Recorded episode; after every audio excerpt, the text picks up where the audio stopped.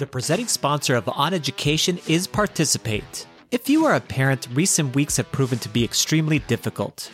The last thing you need to worry about is online safety. The I Can Help community on Participate has a free course for parents on encouraging positivity with increased social media use during this time. Visit participate.com slash oneducation to start connecting and learning together for free. I streamed on Discord yesterday. I had Satisfactory open for 16 hours.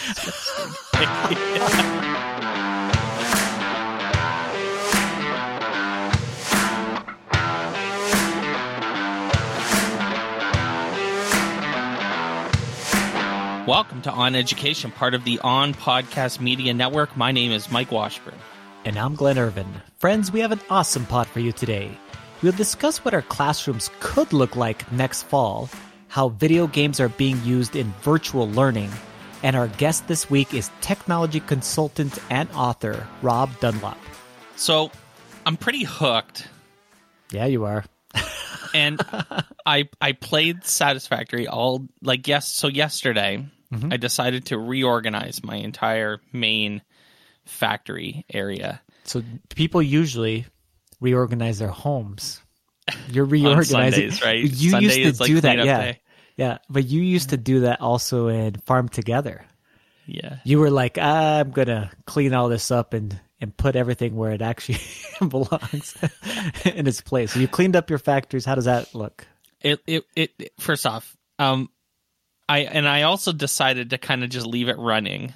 Mm. And and I actually turned on streaming on Discord okay. so that people could kind of just check in and, and look. And when I was AFK, I would leave it with a good like I'd buy I'd build like one of those big overlooking towers so I could like look down on it. And so when I was AFK, I would leave it there so people could if they checked in on Discord, they could see what it looked like or my progress. I, I streamed on Discord yesterday. I had Satisfactory open for 16 hours. uh, I, I, bet there was I, a lot of a lot of progress though. I didn't play hours. for 16 hours.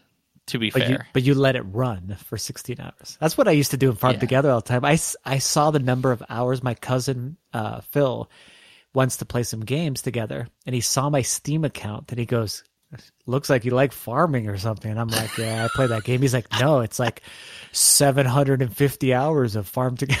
And I'm like, Gross. "Well, a lot of those were just like I, I just had the game open and I just was letting it, you know, run itself. Run.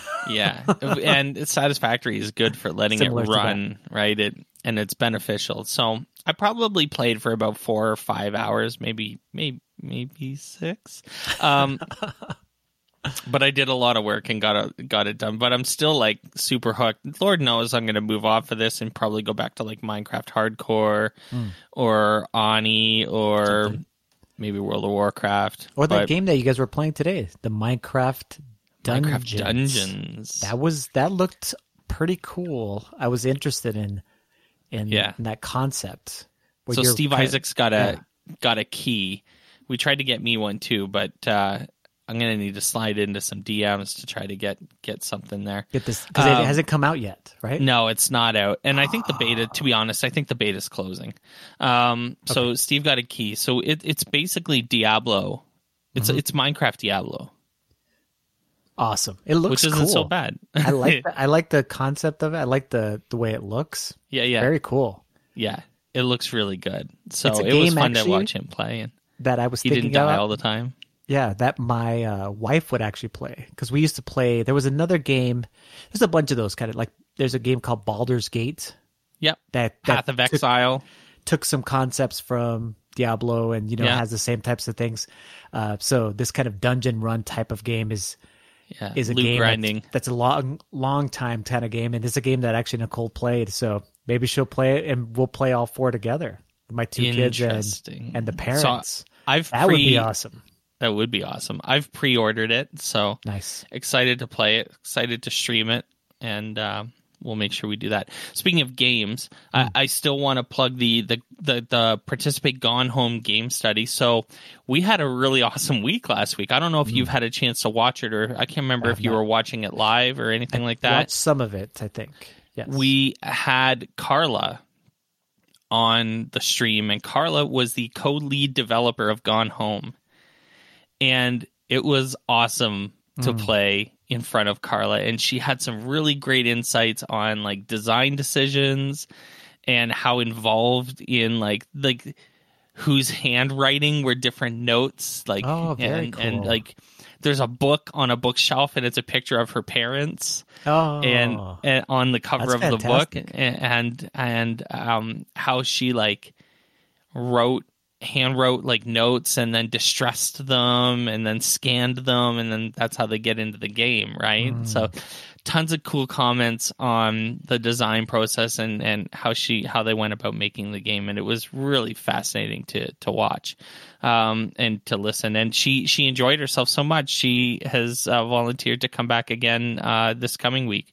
So the gone home game study uh will be thursday um afternoon 3 p.m eastern time you should pick up Gone Home, play the game, join us on the game study. We're talking uh, a lot about it, and then on the participate um, game based learning community, where, where there's a group discussion for people to kind of weigh in and and post their thoughts, which is fun too.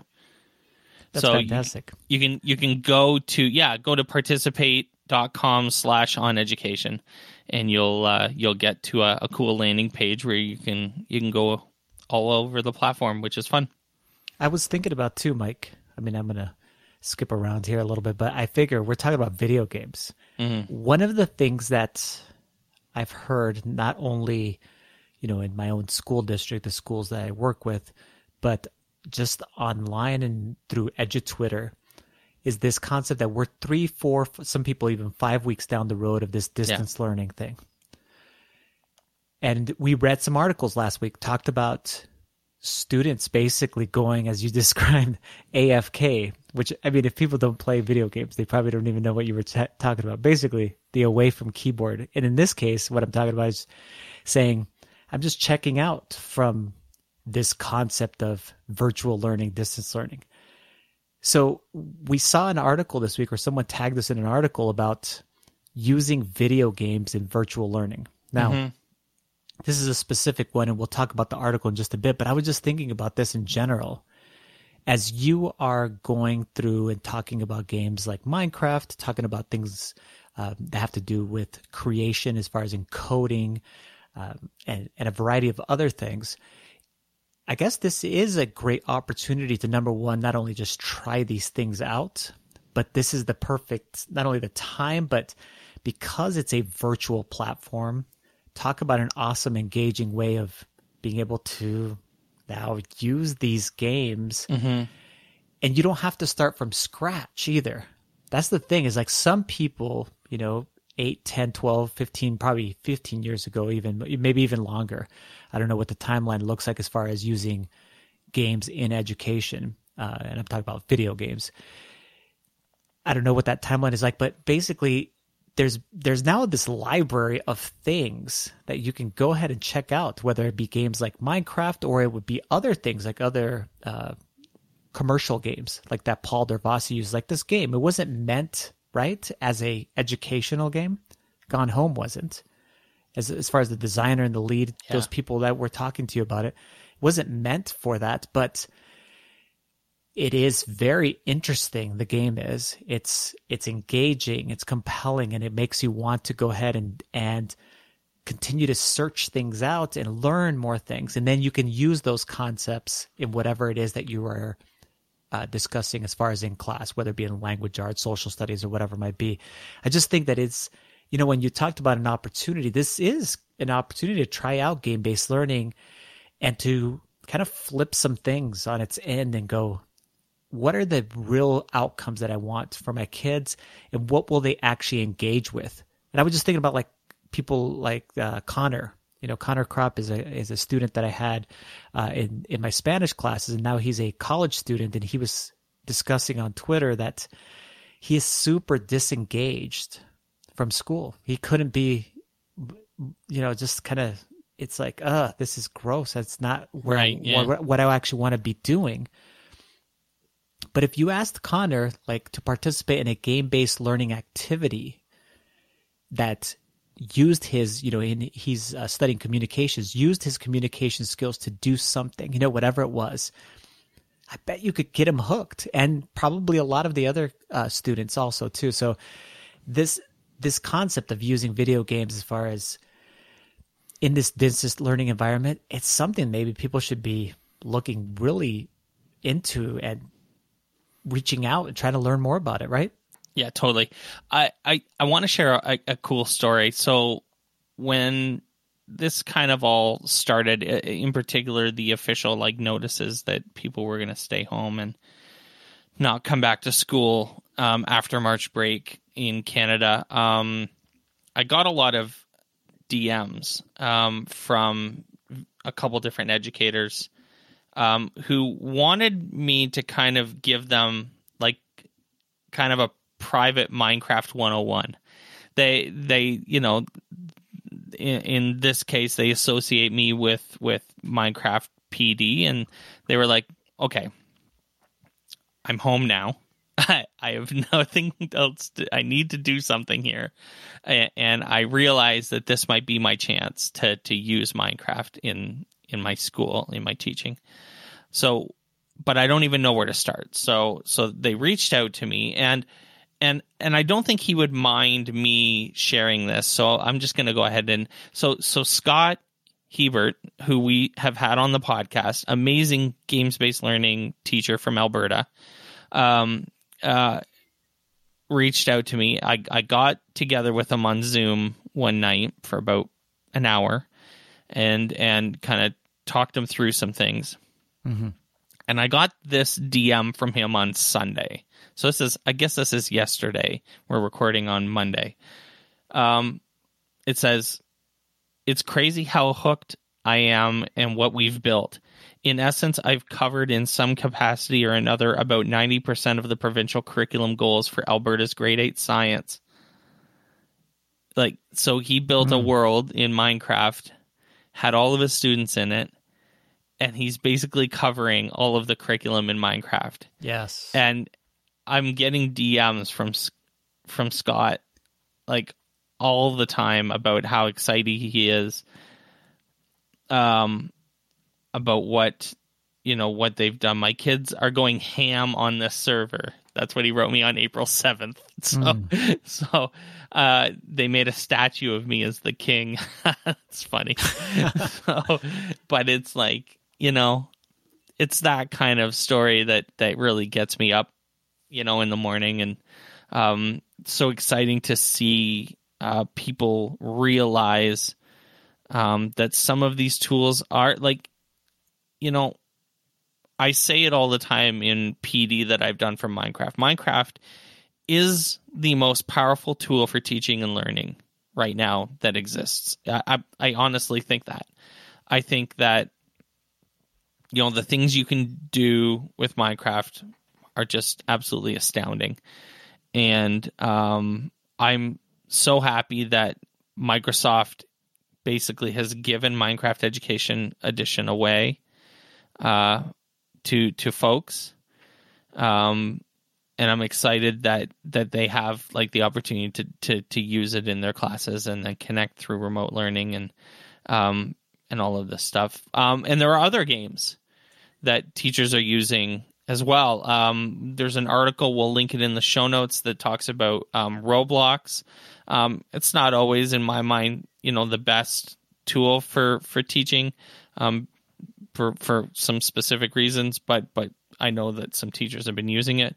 Um, but one of the games that came up in this, and we were like, hey. We know this is um, the Assassin's Creed Odyssey Discovery Tour. Mm-hmm. and actually, if you go back about what was it, about six months? Probably. About Maybe six months ago, yeah. we interviewed Maxime Durand, who was the um, lead director, game director for um, Discovery Tour. So that was a pretty cool, pretty cool interview, and it's a pretty cool uh, product. It's it's really it's beautiful. beautiful. Yes, it's gorgeous. It's it's a I mean this article basically describes a teacher who there's the high school students were going to go to on a trip to Greece and obviously can't anymore. And he decided he's like, oh, we have um, Assassin's Creed Odyssey is based in Greece. And as we talked about in that interview with Maxime, and, and he described in full detail to us, they really intricately took tons and tons of photos and video yeah. to come up with the three dimensional renders that end up being this Greek, uh, these Greek cities, and they basically are the the replicas of those those places, except put into those time periods. Um, and so he decided, hey, we're going to go and do virtual tours of ancient Greece in this uh, game, and it's just fantastic. I mean, this is just one of many uses of in this case, a game that was there's an actual game, the Assassin's Creed thing, but this yeah. was a a modded version of it where basically you don't you can't go around and kill anybody. right. You actually are discovering things. You can still interact with all of the characters, still do all the role playing uh, elements with it as far as those things, but not do the action adventure kind of thing, um, which could distract obviously from the learning, whatever you're trying to learn. So it's a fantastic version of that. And I know that people, they got, I think that Maxime and the rest of his crew were inspired by, uh, by teachers who were using the game, um, to teach a variety of different content areas, whether it be language learning, uh, hist- history, of course, social studies, and so on and so forth, even language arts. Um, so we love it when there's some examples of teachers doing some fantastic things because then not only does it inspire people, but gives you that idea to shoot off of, you know, uh, to be able to say, hey, okay, this is what you did. Now I can go ahead and flip that and use this for this specific outcome, as Scott was describing to you, which is just fantastic. Yeah, it's so cool. So, a lot of conversations in the news right now about when to reopen mm-hmm. countries, our country, your country, the borders, schools, mm-hmm. a little bit. All seems maybe a little premature, especially in a country like the United States that is obviously doing a pretty terrible job of handling the virus um, in general. And, it's just the beginning too. That's what people don't understand. In, yeah, yeah, specifically yeah. in some states. Um, Ontario, um, on the other hand, is just reported that they've they they think that they're past peak. So mm. so that's exciting news that came out today. Um so but but some kids are around the world in some other countries are are going back to school already. Um and there's an article in the New York Times about Denmark and mm-hmm. uh you know the even the picture on the main i'm looking at the picture the, now the on picture the main is uh, worth a billion words I'm looking at that picture and it's just amazing. There is so much that can be said about that as far as that picture and you can see probably I'm looking at about 8 kids in about a quarter of the room, maybe yeah. using half of the space of the room. They're very much spaced apart from each other. Yeah. Um, yeah, they're a good six, seven feet apart at least. Yeah, yeah, and it it is very interesting and also like really creepy, eerily creepy, you know, as far as the thing goes. And, and I can't even imagine having these young kids, and these probably are eight, seven, eight year olds, like my, my youngest son, and then telling them and basically demanding that yes, you actually need to stay this distance apart from each other at all times. You know, when they form lines to go to the cafeteria or to go to their extracurricular courses or wherever they're going, that the the playground. Imagine in the playground then too. Like they're gonna play games and do the things, but they're gonna have to keep the social distance away from each other. That's crazy. I mean, that to me, that's like, I mean, it is obviously what is needed. You needed to do that, but just the look of it, and where we're actually at, and to think of that, that could be next fall for us, or whenever we go back. Mm-hmm and people were asking really good questions. You know, I saw Chris Aviles. He's been on the show before. Uh, he goes by Teched Up Teacher on on Twitter, and he said something to the effect of, have you seen my classroom and how what kind of space I have for the 30 students that I have per class? It's like there is no there's eh, social distancing in that environment is impossible. So what are you going to do then? You know, how are you going to to make this happen? Um, these uh these I'll tell you, man, these welfare state education systems aren't looking so bad these days with their large schools and their well-funded education systems because you know there's a lot of a lot of schools that wouldn't be able to support social distancing um you know and wouldn't have enough teachers to support you know dividing up the classrooms into much much smaller class sizes. I you know if the kids weren't so damn afraid of being back at school, this actually might be a good thing that there are smaller class sizes mm. with more room in a classroom for kids to move around and you know you could do some interesting things with like getting the desks out of the way and using the space in the in but the, the rooms but yeah. Right? But i i don't want to infer anything from the eight kids that i'm looking at on the screen but i'll tell happy, you hmm they don't look happy they don't look happy, man. I'm sorry, but I, that, if I'm going to do something out of that picture, I'm just looking at them and going, they don't look. I like might die here. It's is like the you know it's crazy, creepy. It is crazy because talking I'll about tell that, you, you don't Mike, have to be. Yeah. yeah. No, I was just thinking about that. Like, have you had those discussions? Because I've had that discussion with Nicole. Next fall comes around. Now, you guys say you're on the down uh, turn from the things. Yeah. Um, I think it's just beginning as far as in the United States. There are going to be continue to be all these different um, hotspots that end up popping up, uh, like happened just a few days ago in South Dakota.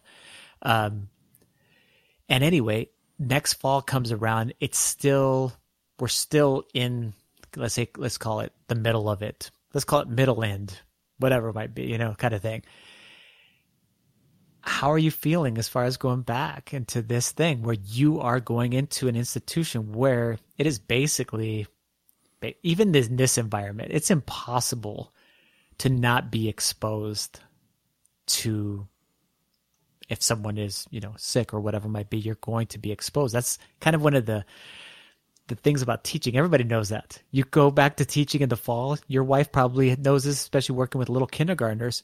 You are exposed to all of their stuff. Let's just say it they're gross. Yeah but i'm just saying like you are exposed to yeah no you totally. know it doesn't matter at what grade level. Yep.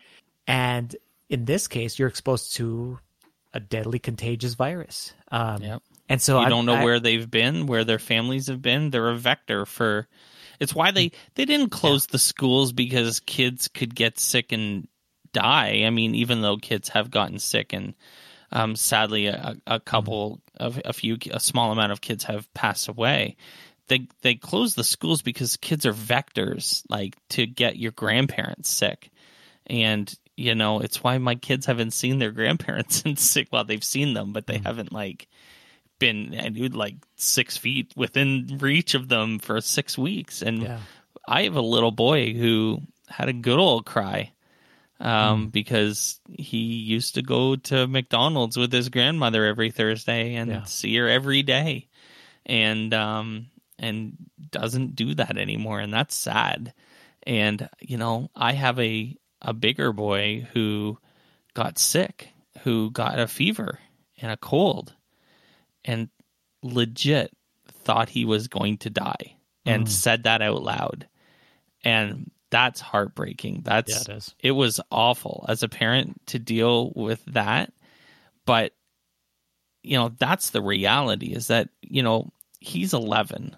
Mm-hmm. And I think that even Jacob understands that we're home. Like in Jacob's 4, they both understand very clearly that there's you know something, something bad. bad. is going on like mm-hmm. jacob like jacob knows that people are getting sick and that because people are getting sick everyone needs to stay at home and because jacob could get sick and then get grandma and grandpa sick that's why jacob can't see grandma and grandpa like he mm-hmm. he understands this and isaac understands like it even more in the sense that he understands that like people are dying mm-hmm. like and how easy it is for people to get sick and you know, so it was like a moment that like it didn't just scare him; it scared me. Um, that he thought of that and thought that way. Uh, he was like, "Am I gonna die?" And I'm like, "Oh my god." It was rough, and so mm. you know, putting it in the fall. context of this, it's like these kids are at school, and all of them are aware of what's going on and why it's going on. I think it's crazy to have schools open when the kids think that they could die because of it because they they and we know that that's probably not going to happen but this isn't about what like this this time is not going to be defined by what our kids learned and didn't learn it's going to be defined by how our kids felt and the the mental health impact of this time that's that's the legacy of this for our kids. We'll figure out how to teach them later. We'll figure out how to catch them up. We'll sure. do what we always did in September, August, whatever, whenever you come back. You're going to sit down with each student and you're going to set benchmarks for what you think, where you think they're at. And then you're going to make a plan. Mm-hmm. And it's going to be a great plan. And you're going to surprise everybody maybe even yourselves, but you're going to do a great job. And we know this because this is what teachers have always done. But what you can't, like you you have this opportunity to control how their mind is and their mm-hmm. emotions and that's the legacy of this and and I think that this uh, having kids back at school this early um, could be scarring. So I'm really interested in seeing how all this plays out, and it's scary. And so I don't know what to say other than I think that it's a bad decision to put anyone back in a school right now. Yeah, no, and I, I, I was just thinking as far as when next fall comes around, us as the educators. I mean, of yeah. course, the kids. Yeah. But I'm thinking about the educators. Mm-hmm. What are we going to do? I mean, just like Corey Graham asked, are you comfortable? You know, will you be comfortable going back or whatever might be? It's like, well, it depends on how, what's happening, you know, as far as during that time, like where are we at with all of this?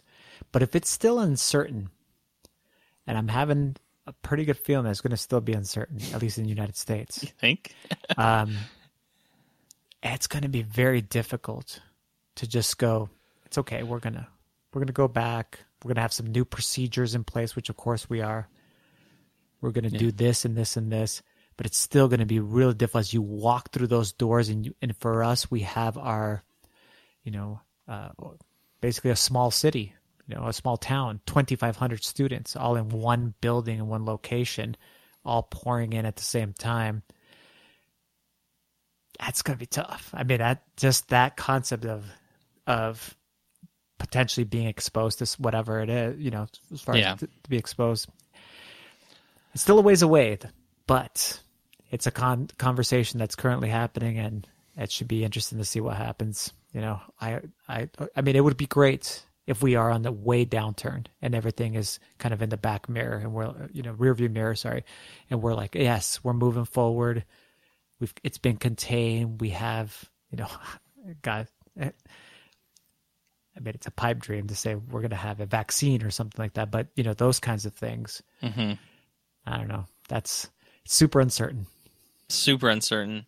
Um, we will wait and see. We'll link the article in the show notes. Uh, we'll hey, chat on education. We should actually plug oh, this. Yeah. Chat yeah, on education we, yeah. live this Friday on Woo! Twitch, twitch.tv slash inside participate. Uh, you will be hearing this podcast before Friday night. Friday night, 8 o'clock, twitch.tv slash inside participate. Go there, follow us now. Uh, click that little heart button above the, the, the screen. You'll get a notification when we go live. Um, 8 o'clock, we're going to talk about this throw guaranteed. You could throw your comments in the chat. This is the part yeah. we love. It's going to be really cool because you can go ahead and ask us questions, whether yeah. it be on Twitter or on on uh, Twitch, obviously, and then we'll be able to interact instead of just being kind of a, you know, just the chat inside of you know the virtual space of Twitter. You actually get this you hear our responses, our live, yeah. you know, kind of commentary or whatever might be about whatever topics. We're gonna have some questions, obviously, but we're whatever yeah. other types of things you guys want to bring up or commentary or want us to react to whatever, we we will do that. And the whole team's going to be there. So we've yes. we've opened the invitation for the chat on Twitch to anyone on the team that's available that night. Uh, so some nights we'll have maybe two people. Some nights we may have well, you know, we'll wait and see. We're we'll see. we're we're adding people.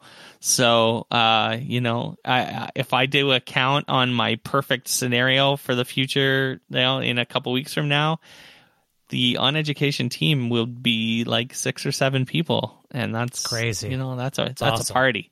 So, yes. uh, so stay tuned uh, for that. Please, please join us. Uh, chat on education live on twitch.tv slash inside participate eight o'clock on Friday. When we come back, uh, our interview with educator, technology consultant, and author Rob Dunlop, a fellow Canadian. Stay with us. On Education is brought to you by Go Guardian. Go Guardian helps thousands of K 12 school districts maximize the learning potential of every student by providing solutions that help enable productive and safe digital learning. Go Guardian's products help educators identify learning patterns, protect students from harmful and distracting content, and support mental health. To support schools during their remote learning transition, Go Guardians is offering free access to their entire product suite until the end of the school year. To learn more about Go Guardian and download free resources about remote learning, visit goguardian.com.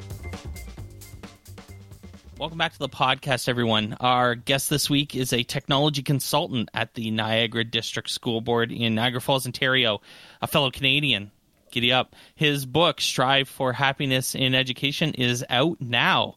Welcome to the podcast, Rob Dunlop. How you doing, guys? Pleasure to be Great. on this one. You know, it's funny. Um, we had this interview scheduled like two and a half months ago, actually during FETC, and and just things never ended up working out. But I actually think that you know, in in some cases, things are meant to be, uh, and I I actually think that this is a really good time to be talking about the book you wrote. So I I'm super happy that you're joining us now instead of joining us in January when the world was a completely different place. Um, so, so this is great. Why don't you go ahead and tell us all a little bit more about yourself, a bit of your path through education that led to you speaking with us today? Yeah, I've had a, a pretty crazy, awesome career so far. I, before it's an interesting um, coming into education. I used to be a personal trainer for a millionaire around the world, and I lived on like pretty much the richest places in the world. South Africa, I lived on the same street as Lady Diana's brother. Like I was living some pretty crazy life. Um, and you know, it just wasn't enough. I ended up just giving it all up and coming back and doing my teacher's college and just because I wanted more out of life. And so when I came into the profession, I was pretty excited to be in the profession and you know i really loved everything about it to be honest i love like how everything was changing and i love learning about students i love the connections i love pedagogy and um, yeah, it just kept going and going. I actually had a phys ed major, and at one point I started to like drift from like being phys ed as my major passion in education to really seeing that kids love technology. And I started to play more with tech in the classroom with kids, and it's crazy where things lead you. Like you know, I think it was five years ago, this job popped up for technology consultant, and I jumped on it got the job. Uh, I was doing a lot of getting people up and going in D2L. That went really, really well. And uh, now we're basically, there's three of us in our board, which are tech consultants, and we support around 35,000 students on everything from coding to Google to D2L and all these different types of technology and it's super amazing job. I just get to work with educators every day and uh, yeah i absolutely love it. This time has been crazy though. Like when you're a technology consultant during uh, remote learning it is it is intense. I'm averaging i averaged in the first week i think i was 1500 emails in seven days and now I'm currently averaging out over the course of since March break uh, just over 100 emails a day and on top of all the virtual meetings and creating tutorials and widgets and everything. So it is uh it's been crazy but uh you know what? I love it. I, it's great to you know have a skill set that can help people and and mm. definitely it's coming into play right now. So it, it um for some context, actually, the D2L thing is actually kind of interesting because um, uh, a lot of our listeners wouldn't know that Ontario um, the the Ministry of Education contracted um, out uh, the learning an LMS contract to D2L. Uh, so Brightspace is now like the official learning management system for the whole province, um, but no one had really like done anything with it yet, or at least not like it was spotty at best. Let's just sure. say across the province, uh, with some some districts doing a little bit better than others. But now it's like everyone has to use it and figure it out. So how has it been with um, you know you said building widgets so that must mean you're you're spending a lot of time in Brightspace I imagine right? Yeah, we're actually very fortunate though. Uh, when we came in, when I started my job, it was the craziest day. I sit down at this desk and I don't know what I'm doing, but someone tells me we have in elementary we have 345 users of Brightspace. And I was just like, okay, like this is a job. And then so we changed the home pages we did some customization in there and we adopted 5000 people a year for three years. I think last year we had 17000 coming in an elementary alone plus all of our secondary. So we're up in the 33000 range. And um, this year currently i think we're like 35000 out of like 37000 students are in it. So we had a real head start because we were using it. We were actually one of those districts that got it up and going. We actually received the D2L Award of Excellence for our adoption throughout those three four years. So no, it's uh that part's been great. It's it's now everyone's trying to do all these advanced things inside of it. Like they're trying to do mm-hmm. feedback discussions, um, using activity feed, all sorts of things. The portfolio tools. So yeah, no, it's uh they're coming at you from every single angle, and you know you think you're ready. We had all these tutorials lined up but remote learning is different than blended learning. And so now we're customizing our tutorials to be directly for um, remote learning. So I, am one of those people that I need a tutorial that's exactly what I'm trying to do in the same environment. I can't be, it can't be a little bit off. So I spend a lot of my time trying to, you know, think of like just the easiest way to use it. Like what's the simplified, not the fanciest way, but the easiest simplified way for both the teacher and the student. And, um, yeah, no, it's it's it's been a trip. But if I if we had low enrollment, yeah, this job might be twice as hard right now. So we are asking everybody now during these times about how this is impacting you and your family and obviously your teaching instructional type of life right now so tell us about how it's impacted your work and your family and and how are you guys coping with this yeah, it's a lot, right? That first um, week when I was getting all those emails, I was just trying to plow through it. Very little work life balance. Literally had to say, guys, I like, like I was actually had to take off my Apple Watch and turn off all my dingers because the constant buzzing and dinging was giving me some severe anxiety, and I think it wore me down so much that I don't know if I had it, Corona or whatever I had, but I had something nasty come in and take me out for a couple of days. I was sleeping for like three hours and then doing emails for two hours. And, and i just did that for like three days just just because i knew i had to keep on top of it or i'd come back to like 800 emails on when i finally got better.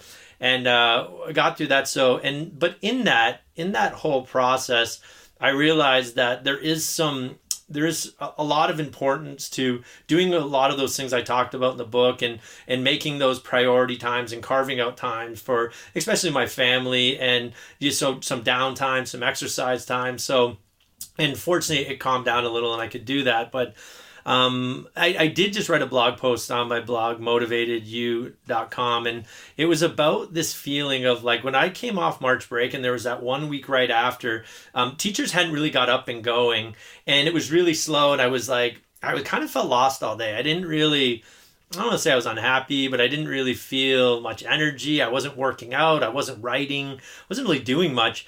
And then all of a sudden, this remote learning started to become a thing and I started to get emails and like and then I found like I had a purpose again. Like I feel like for me that is mm. so fundamental for me being happy. Although I'm busy and I'm constantly going from like six o'clock to like seven o'clock, you know, it, it gives me that feeling of accomplishment. It gives me that feeling of like I'm, I'm doing something with each day. And it's so interesting is when I'm in that mode, I'm the happiest and I'm the most productive. I'm cleaning my garage on the weekends. I'm cutting grass. I'm like, I'm vlogging, I'm exercising. You know, it's, it's amazing. So I think for just the way I'm wired is if I don't have that purpose, I, I struggle a bit. But mm. on the other side, if I let that purpose overtake everything, then I struggle on the other side. So it's like it's just finding some middle ground there for me that's really important. Sure. Absolutely. So let's talk about the book Strive for Happiness in Education. We were talking offline uh, about the book writing process uh, a little bit um, and uh, the you know how hard it is to to write uh, a book. Uh, so so let's talk about the book. Talk about you know how long you were working on it and kind of your thoughts as you were writing it, um, but also answer I think this important question as well, and that's you know why do we need a book um, about teachers being happy? I think that there's like this like stereotype maybe um, it's it's obviously not correct, but there's certainly a, uh, an impression that teachers just you know everything's rainbows and sunshine for teachers. Like the teachers love their job, love their kids, love coming to work every day, show up with a smile on their face, and just life is freaking awesome for teachers. But that's clearly not always the case. So why do we need a book about teacher happiness as well? Well, that's clearly just on Twitter, by the way. Um, the real world is uh, totally different. So yeah, here's a very interesting thing: is like when you step out of a classroom role and you step into a district role. I was K to 12, supporting 3,000 teachers in every style of classroom you know, you get a really different perspective. It's like you kind of move back and, and get to see things um, happening. And I could see, like, I would meet teachers and I could see they were struggling with this. And I could see it wasn't just one or two in a school, but there was a lot of teachers just struggling to be as happy as they would like to be in the profession. But that's not really where it actually came from. It a couple of things happened um, for me. Number one was I was struggling myself really hard. Like I was there was a point where I was really upset um, at actually two occasions in my career, which I was really frustrated and upset. Um, one led in one led to me basically saying I was removing myself from my role completely and going back to the classroom. Um, and then the other one was I had said I I was just done. I was just like I was going to go work tech at corporately basically for uh, just I was thinking D2L and I, everything was kind of going in that direction at one point and i was just so frustrated with education and I, I was on i was one signature away from leaving education completely 100% and you know I started to look at my life and look at what I wanted out of life and look at what I wanted to be and how much I loved education. And I was really, really upset and trying to get my head around this. And my wife gave me this book by Shawn Achor called Before Happiness. And in this book, he talks about, I remember reading it right before I went to bed one night, and he talks about the idea of having multiple multiple being able to see multiple realities of the exact same situation. And it was hmm. like i didn't get what that was saying. My reality was life was sucking. I was angry. I wanted out. And but i remember waking up the next morning and i have this routine when i wake up i open my curtains and look out my back window and this morning, my eyes welled completely shut with tears, and I just, I was a mess. And I, and then I felt this like strange, like overflowing amount of gratitude. And it's because for three months, four months, something had happened, and it's not, it's irrelevant what happened, but something happened that made me so mad that I could only see negative. I could only see that I'd been done wrong, that I should never have left the classroom, that and blah blah blah. And that's my was my brain. I was spreading toxicity. I was saying it to anyone that would listen. I was just this really negative person and I couldn't see anything positive. Well, that morning, we're looking out the window, all of a sudden I could see the friendships I'd created, the skills I was developing, you know, all of these different ideas were coming into my mind and I was becoming an entirely different person that I was enjoying. And I was just like and I and I remember that day saying that's it. It's all about perspective. It's all about what you choose to focus on and how you choose to live that. And I, I tell you since that day I have been able to choose the the reality that will lead to the best outcome for me. So when something bad happens what I realize is it's every decision I make once that happens that will set my course. So something bad can happen and it's bad, but it's what does it, what what choices am I going to make for the next couple weeks are going to define how happy or unhappy I am. And it works all the time. And it's not to say sometimes bad things happen and I don't get upset. No, I get upset, but then eventually I calm down enough to be able to look at the real reality. And the real reality was I had a great job. I had tons of um, amazing teachers I worked with all day. I was developing skills. I did enjoy what I was doing. I was just focused on one piece that I wasn't happy with. And that was really a game changer um, for me. The book was actually born, though, in the weirdest way. Like, I don't even know if it's not even good advertising saying this to you, but I'd never read a book before I wrote one. So, like, it's a strange, I'm a strange duck because I, you know, I just was never a reader. Like it just wasn't my thing. And I just, and then, so I presented at a university. I'd, I'd received this accolade or whatever, and that led to universities contact me and I'd go speak to them for the first time ever. So I'd never done that. And, and yeah, I don't know what it was about that time and and then I had one other experience in the same week where I went into a class and I got an email to work with this teacher named Wendy Belinsky and by the email, I thought she was like 22. Like in, her, in the emoticons, like exclamation marks, the passion. so I walk into this school and I walk in this classroom and I turn around and I and I look at and they say they give me a room number. I look in the room number and I see this lady and I go, "Hey, you have any idea where I can find Wendy Belinsky?" And she goes, "I'm Wendy Belinsky." And I'm in my head I'm thinking, "No, you're not, because you're like 30 years into education." She's so close like she's she's right at the end of the career. And i said this can't be the same person i'm looking for. And what it was easily the most inspirational hour of my my career for sure. I remember leaving my my that parking lot that day taking my hand off the steering wheel and saying that that that right there that's what i want to be. And i was at that point I was really enamored and, and inspired by her passion and her motivation. So I actually woke up that day with never reading a book and because of her and because of this presentation thing and i was working with these students and trying to tell them how to engage students i was like man you should be working on engaging yourselves. That's what we that's what we need to do as educators is is we need to work on self engagement and that will inspire all sorts of great things to happen.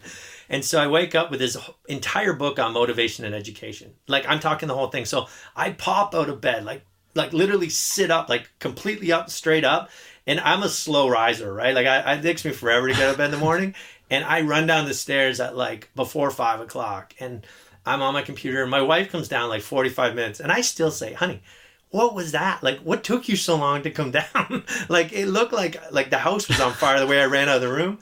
And but when she comes down, she goes, "What are you gonna do?" And I said, "I'm gonna write a book." And she goes, "Rob, you've never read a book." And I said, "I know, super hard to explain, honey, but I've got this entire book on motivation education in my head." She looks at my screen, 18 chapters laid out, point form, main ideas. The whole doc was full. Wow.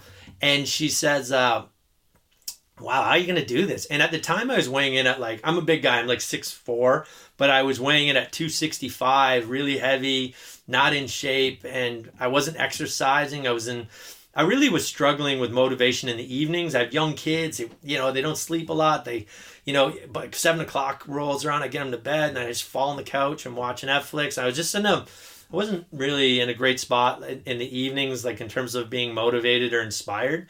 And I, so I come back from work and she goes, So, how are you going to write this book? And I said, I'm going to exercise. And she goes, What's wrong with you? Like, where are you now? You're going to exercise and write a book? You haven't done that for like four years. And I said, Sounds weird, but I think I need to get the blood pumping and moving. So mm. I started writing that book and I exercised every night for four months. I wrote the book in four months. Wow. And um, I lost all sorts of balance. I, my wife was mad at me. Like my friends stopped talking to me because that's all I could think about with this, this book. I was one, I was just one track minded on this thing. And then the most interesting thing happened to me is I was actually doing a, my first ever spotlight on uh, at Connect, And it was the day before, and I'd submitted my book to a publisher in education, like the most popular publisher in education, like like like educator publisher. And mm-hmm. uh, I was super excited. I had this book. I thought, it, you know, I just thought, oh, we're gonna get published. And then uh, I was walking, like it was literally, I think, like maybe 20 hours before I actually took the stage at Connect, and I get the phone call that we're not picking your book up, and I was mm. a wreck wreck. Damn. I turned around the corner. My sister was there. My eyes are full of tears. I was like, I gotta get out of here. So I go. They actually gave me a hotel. So I go to the hotel and it's it overlooks the Niagara Falls. Like it is the craziest view of the Niagara Falls. And I'm standing there almost crying, looking out this window. And then I thought to myself, I just started laughing. I was like, man, I got some third world problems. My book didn't get published, for me.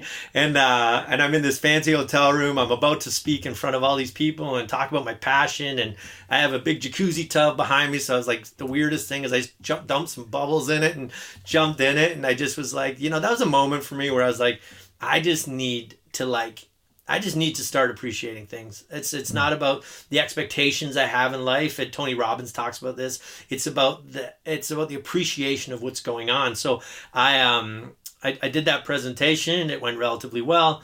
And then I realized something. I wrote the book on the wrong topic, and I actually said it in my at, at the end of my um, spotlight presentation out of nowhere. It wasn't planned.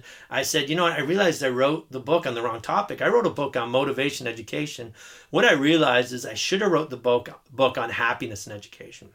And I said, I can't mm. wait to get back at this thing. And so then the reason why, because I started reading I started reading in this process after I realized, like, you know, after that four months, when they took about like six, seven months for them to get back to me, I started actually saying, well, maybe I should be. And so I didn't actually read. I started listening to audiobooks and listening to like people like Shawn Achor and all these people. I started, I took a pivot from motivation to like starting to read more about being happy. And I realized that it wasn't Wendy Belinsky's motivation that got me so good. It was the fact of how happy she was, how much she loved kids, how much she loved learning, how much she loved pedagogy, how much she loved coming to work. And I was like, that is my new goal.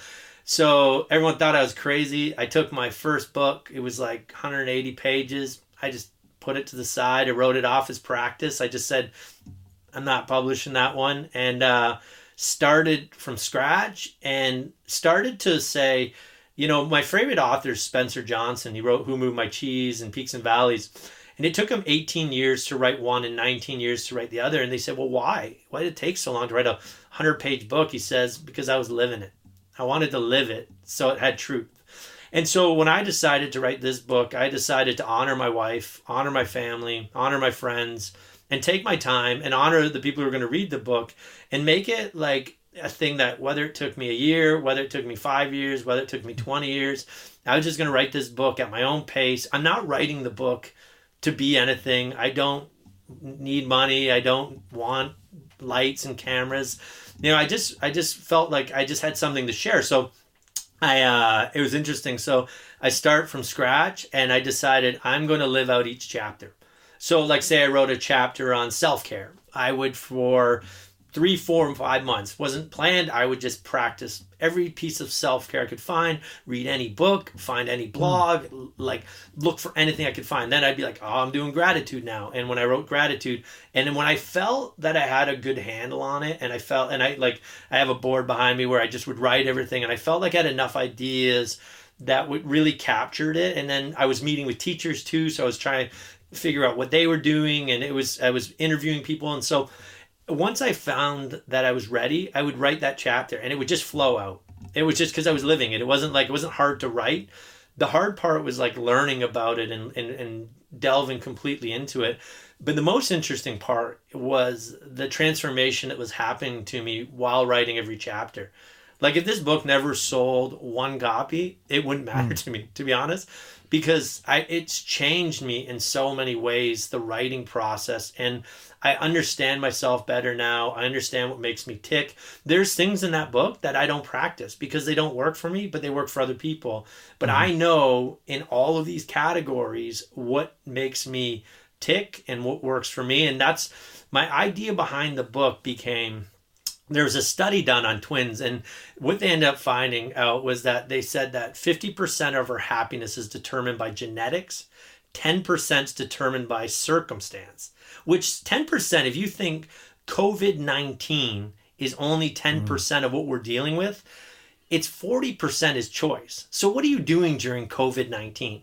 What are the choices you're making while at home? What are the choices are you making? Are you doing things that make you happy or are you focusing on things that make you upset? Are what kind of media are you absorbing during this time? Are you looking for positive media? Are you looking for positive people to surround yourself or are you delving into the news every night or are you watching things on Netflix like Pandemic or whatever these movies they have are? Like there's so many I look at the searches all the time like you know the most the, the most mm-hmm. like trending in Twitter and there it's these are decisions we make every single day. There's there's hundreds and hundreds of decisions we're making. So now I truly believe it's 10%. No matter what happens to me, my belief is the next 40% is on me and how unhappy I am is is really dependent on that. Is that 10% mm. hard to deal with for sure? Is this really tough to deal with for sure? But are people able to maintain their happiness levels throughout this 100%? Right? So yeah, I just get into I just get into doing all that. So yeah, crazy journey. Yeah, that's insane. And I was just thinking about when you were describing um, kind of how close you were to just teacher burnout. You were describing that, just saying, "Hey, I'm frustrated with all of these things that are in education." And I think a lot of educators feel that under normal circumstances in February and in March, you know, the, lo- the, year gets really long and there's standardized testing and all of these pressures kind of come on them. But during these times, this specific thing, the shift to distance learning and the expectations that they have on them, I think a lot of teachers are feeling that like, is this the profession for me? But there's a concept you mentioned inside of your book. It's ikigai. I think it's a Japanese concept. Yeah, it's a, ikigai. Uh, yeah. Yeah, ikigai. The a reason for being the intersection of between passion, mission, profession, and vocation. And I, I, I looked at that chart that you had inside of inside of your book there, and I'm like, and the question that you ask isn't teaching the most amazing intersection between all of these things, or can't it actually be the the most amazing intersection between all of these things? So tell us more about that because I was like, that's that's kind of on that trend line of what you're talking about as far as seeing things that are positive. You know, what you're good at, what the world needs, what you can be paid for, and what you love to do. It's pretty damn. I mean, that's like that yeah. sounds like teaching to me. Yeah, and so just to give you an overview, and I'll, I'll, tackle that one. Strive actually stands as an acronym, right? So it stands for students, team, routines, innovate, viability, and extraordinary. So the student part really focuses on like how do you keep the students as your reason for being? How do you keep them at the center, the focus, the purpose of what you're going to school for? I think I, I think we shift and you know Simon Sinek has that great TED talk where he talks about starting with your why and then working your way to the how and what. I think in education over time we just become so what focus, what technology, mm-hmm. what expectations, what standardized tests, what this, what that. And we're we, we lose sight of why we actually started teaching, right? And when you look at Ikigai, it's a really interesting thing. Like it's really a westernized version to be honest, but like there's four main subcategories. One is basically, well, here they, they go like this. They're like, find something that you get paid for and something that the world needs. Those are two of them. I say all the time, we got that in education. We're getting paid to do this, for and sure. we're probably doing what the world needs the most. The other two are what you love to do and uh, what you're good at doing. So I believe as educators, it's our responsibility to maintain our focus on students, but really work on how do we be good at what we do and how do we continue to love what we do. And that's why I think the focus on happiness is so important, right? We just need, like I write on the front of my book, it says, I have it right here, I forget exactly the wording, but it says, there's nothing more powerful than the educator who loves coming to school every day. And I truly believe that sums up what my book's about. I don't think there is. I think every educator, if you were to say, hey, let's make a list of your favorite teacher of all time, and, and I put that quote on there, it's getting 99% of check marks because that's what makes teachers really powerful. It's like if you love it, if you're passionate about it, you're going to do it at a higher level you're going to come in and you're going to take it by storm. I'm actually seeing a very interesting thing in my board right now. Like, I'm sure I'm not seeing all of the burnout that's occurring too, but I'm also seeing a lot of people reconnecting with their passion, missing their students and, you know, wanting to be with them and then connecting to new learning and, and, and that is driving them. I, I, I feel like there's like with the people I'm dealing with, there's an excitement around pushing themselves to be a little bit better. I think sometimes in education, it's easy to slip into the the feeling of like complacency and just doing what you did last year and just letting that roll over, but we don't really realize the impact that's going to have on us overall, right? So the I in Strive stands for innovate. And it's basically how do you keep changing what you're doing? When I like research and, and talk to teachers and run workshops on this, it's it the ones that report to me to be the happiest it all they're, they're, always lifetime learners lifelong learners. They're always looking to push the envelope. They're learning tech. They're learning like new different ways to differentiate. They're, they're, they're constantly learning because you know tony robbins says progress is happiness and i totally believe that. It's if you know if you and during covid-19 you just watch netflix for like six months of your life I don't think you're going to be overly happy. Like I don't, and I don't mm-hmm. think you're going to feel like, oh, I feel so relaxed or rejuvenated. No, progress is happiness. Like if you pick up a skill or or learn something new or do something kind for people, that is how to tap into happiness. And you know, when we, we kind of talked about self care, and, and I, I believe that it's not this really passive state all the time. It's not like, oh, I just need to, you know, just veg out. And, you know, when I was vegging out for years on end, I was really unhappy with what, what was happening in my life. Like I wasn't, I didn't feel good about the way I looked. I didn't feel good about the way I felt, what I was getting accomplished. So I think when we talk about self care, we need to look at it as rejuvenation. What are we doing to rejuvenate? So that gives us energy. And I, I think when we really look at it, we get energy when we find the right level of like engagement in something. When I write the book, uh, we were talking about like the writing process and how tough it is. But for me, the thing I was looking most forward to when I was writing was the concept of connecting with this idea of flow. There's a guy Mihaly Csikszentmihalyi came out with his book, and he comes up with this theory of flow, right? And so flow is very interesting. It's like if you look at like a graph on one on the the right on the the x-axis, it's like the the amount of challenge, and then on the bottom axis it's on the amount of skill and where do those connect and they say like mm-hmm. if there's not enough challenge and there's not much skill involved that falls under boredom and apathy and they put TV mm-hmm. watching under there. And I'm not opposed to watching TV. Don't get me wrong. Like there's times like for sure I think it's it's great, right? For me, I just like to veg out once in a while. But like when when we look at that idea of flow, it's if you can set the challenge high enough and meet it with some skill, it, it's characterized by the time flying by. So, and when I, I actually run a lot, I actually do classes with kids all the time. And grade eight class, you think this big guy comes in and they're going to be disconnected. We're going to talk about this fluffy subject called happiness. And then I, I, I get them every time by saying, who's ever done something that when they do it, time just goes by? Like, feels like 20 minutes, feels like an hour and a half, two hours, and every hand goes up and then they tell me about sports or video games or reading or whatever it is they're doing and that's what I look forward to in writing. That was the that was on the habit cycle, the reward I was getting is so many nights during my writing process I would come downstairs and I'd like stare at my computer and I'd like fix clean up my desk and I'd like clean off my keys on my computer and it was this like really song and dance for like 15 minutes and then it would happen. like. Yeah, yeah, yeah. You know, that's like, and then it would happen. And then all of a sudden, my fingers would start going. And it's interesting that flow is actually, um, it's characterized by this feeling of like almost out of body experience. Sounds really weird, but I would be typing, thinking, "Who's typing this?" Like it would be going, like my fingers would be going, and I would come to bed at like three in the morning, and my wife would be like, "Rob, it's three in the morning." I'd be like, "Man, I just lost track of time." I was and and I would wake up at six, seven o'clock the next day, and I'd feel great. I had only had yeah. three, four hours sleep because my I was I was fulfilled. I was doing something that I was passionate about. So that idea of when I wrote the book, I wrote the book over the, the second book, the one that I published, over the course of just over three years. And I was just looking once or twice a week to hopefully get into this state of flow whether it be reading articles or, or whatever. I would just, and I just loved to escape into my room and the kids were asleep and my wife had something to do and I would just go there. And um, yeah, I w- at no point did I really feel like the book was really, I didn't lose balance. So the book wasn't really taking me down. It was actually bringing me up and making me feel good.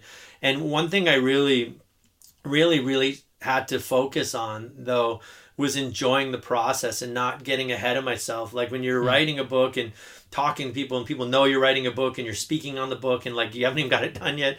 People mm. constantly are saying stuff to you like, "Oh, you must be so excited that the book's comes out on this day or hmm. you must be excited when this happens." And I said, "You know what? No, I'm not. You know what I'm excited about? I'm in the editing phase right now and I'm I'm excited about cleaning this up. I'm excited to see what the publisher thinks. I'm excited for, and then when I'm done that, I'm excited to work with an illustrator and get to design a cover. And then when, when I'm done with that, I'm excited about this. And yet, when the day comes that the book is finally released, I'm really excited about that day. But I don't want to be six months, eight months, a year out looking forward to one day. I want to enjoy the whole process. So yeah, at no yeah. point did I just, but did I just want it to be like get the book out and and see how many copies it sells because it's so interesting is that's expectations right? And i, I try to remove myself from getting cu- caught up in that world. I don't check my amazon sales. I don't i'm not sitting online wondering how many followers i have. I don't i'm not setting goals like oh i've just passed 5000 or whatever. I don't even know how many i have to be honest. I probably don't have that many. But like it, because i'm just focused on trying to stay in the moment in the present focused on appreciating everything that's going on. And man, I'll tell you something though, writing a book though, it's awesome because what it gives you is once it's out and it's all done, a a there's a big weight off your shoulders. You're like you get this feeling of accomplishment. But the, the coolest part is if you can train your brain to focus on those little moments, because there's a lot of them. Like you walk into a school and some teacher runs up to you with your book and you get to sign it, or someone sends you an email and you get to like uh, respond to it or someone posts something on twitter and there's or or like a school buy a district or school buys your book or you get a speaking engagement it felt like when that book came out every single day something really cool was happening you know i, I had amazing. ladies giving i had a lady who wanted to draw that when I, my book launched and I contacted her to say, yeah, you, you won this signed copy of the book. And she goes, great. I just bought three copies and mailed them to three of my t- best friends in teaching, my TFF, she calls them, because I call it my teacher friends forever. And I was like, man, that is a cool moment, right? Like, I don't want to mm-hmm. miss those moments because I'm worried if I'm going to sell X amount of copies or I, it's just not worth it. So I just take it as it goes. Even COVID 19, like having COVID 19 happen, I don't know, a couple months into your book launch probably isn't the most ideal situation. I, no. Like I had speaking engagements book that I was really excited about, probably isn't ideal.